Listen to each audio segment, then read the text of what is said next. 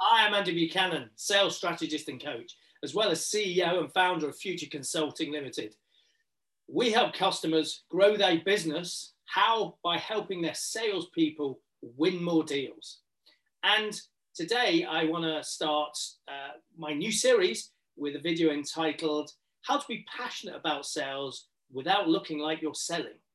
Let me give you a little bit of context. Every year, only about 50% of salespeople actually hit targets. That means half aren't. So that means lots of salespeople people aren't winning more business. You'd think the answer to that would be sell, sell, sell. The problem is, another survey said that 68% of customers said they wouldn't buy from a vendor or supplier if they felt they were being sold to.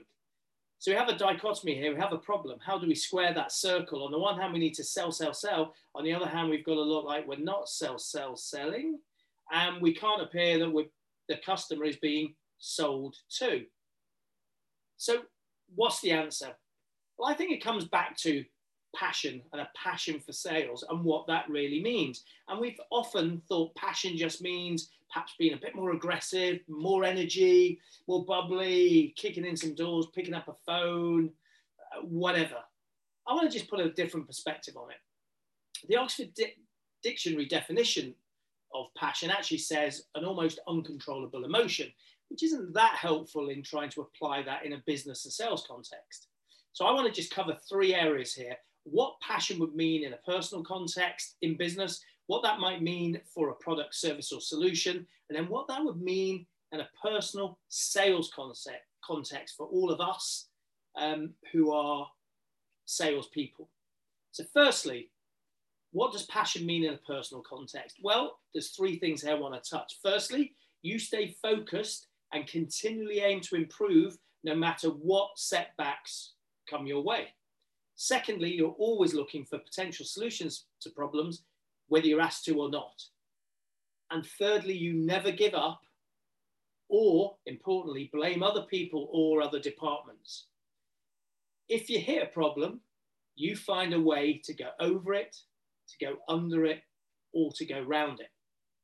So, what does passion look like in a product solution or service context? Well, firstly, you go out of your way to get close to your customer in order to find out what their needs are, what's going to make them successful, and how your service, product, solution can help. Secondly, you're constantly looking for feedback of how you can do things better. And in the same vein, you're always looking around at the competition in the market just to see, again, how you could do things better. And you're constantly looking for complementary ways of helping the customer. So, how do we bring that together, the passion in a sales person context. So us, you and I, who are probably watching this and will have a target and need to sell. Well, firstly, comes back to the customer again. You need to have a clear mission that focuses all the attention on the customer, not your own needs, your target, your commission. It's all about the customer. You've got to look at everything through the eyes of the customer. So, what's going to make them more successful? What's going to make them more profitable? What's going to help them grow their market share, get more market awareness, be market or thought leaders? It's all about them. And by doing that, you're obsessive and you're gathering that feedback from all the people you meet in that customer, whether they're a new customer, whether they're an existing customer, you network right across it, constantly trying to find out what else can I help them with? What are the needs that they have? What are the challenges are they facing? What the problems do they have? And how could we help fix that? And then lastly, you're looking at loads of different aspects of how you can improve. Steve Jobs once said, don't look for a silver bullet to solve your problems. Turn all the 30 or 40 little levers that's going to make a big difference. And so, again, to sum that up, it's looking at the customer, seeing all those little things that you might be able to do to improve your solution, your approach, your proposal, where, whichever stage you're at, that is going to help the customer in their endeavors to be bigger, greater, more profitable, etc., etc. So, how do we sum that up? Well, if you're going to be passionate about sales but not look like you're selling, You're going to have to concentrate on the customer. It's customer, customer, customer.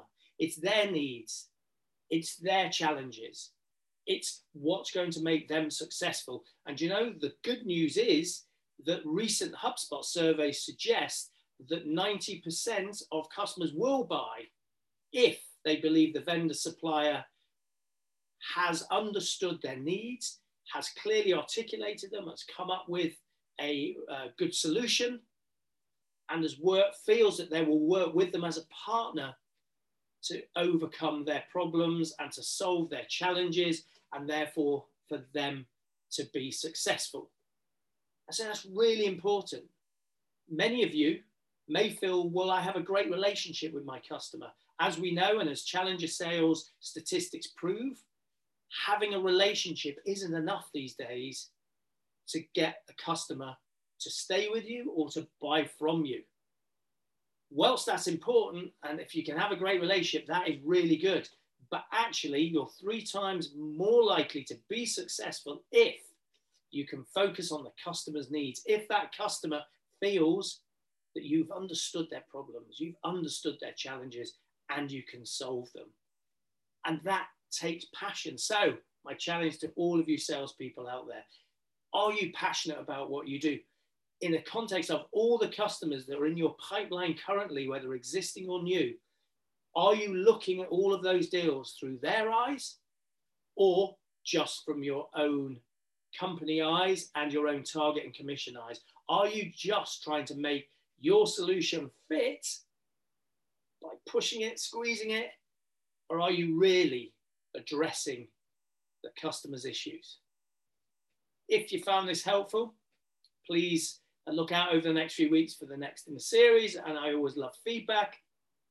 Get hold of me on LinkedIn or at futureconsulting.io. And it's been great to talk to you today. And thank you for watching.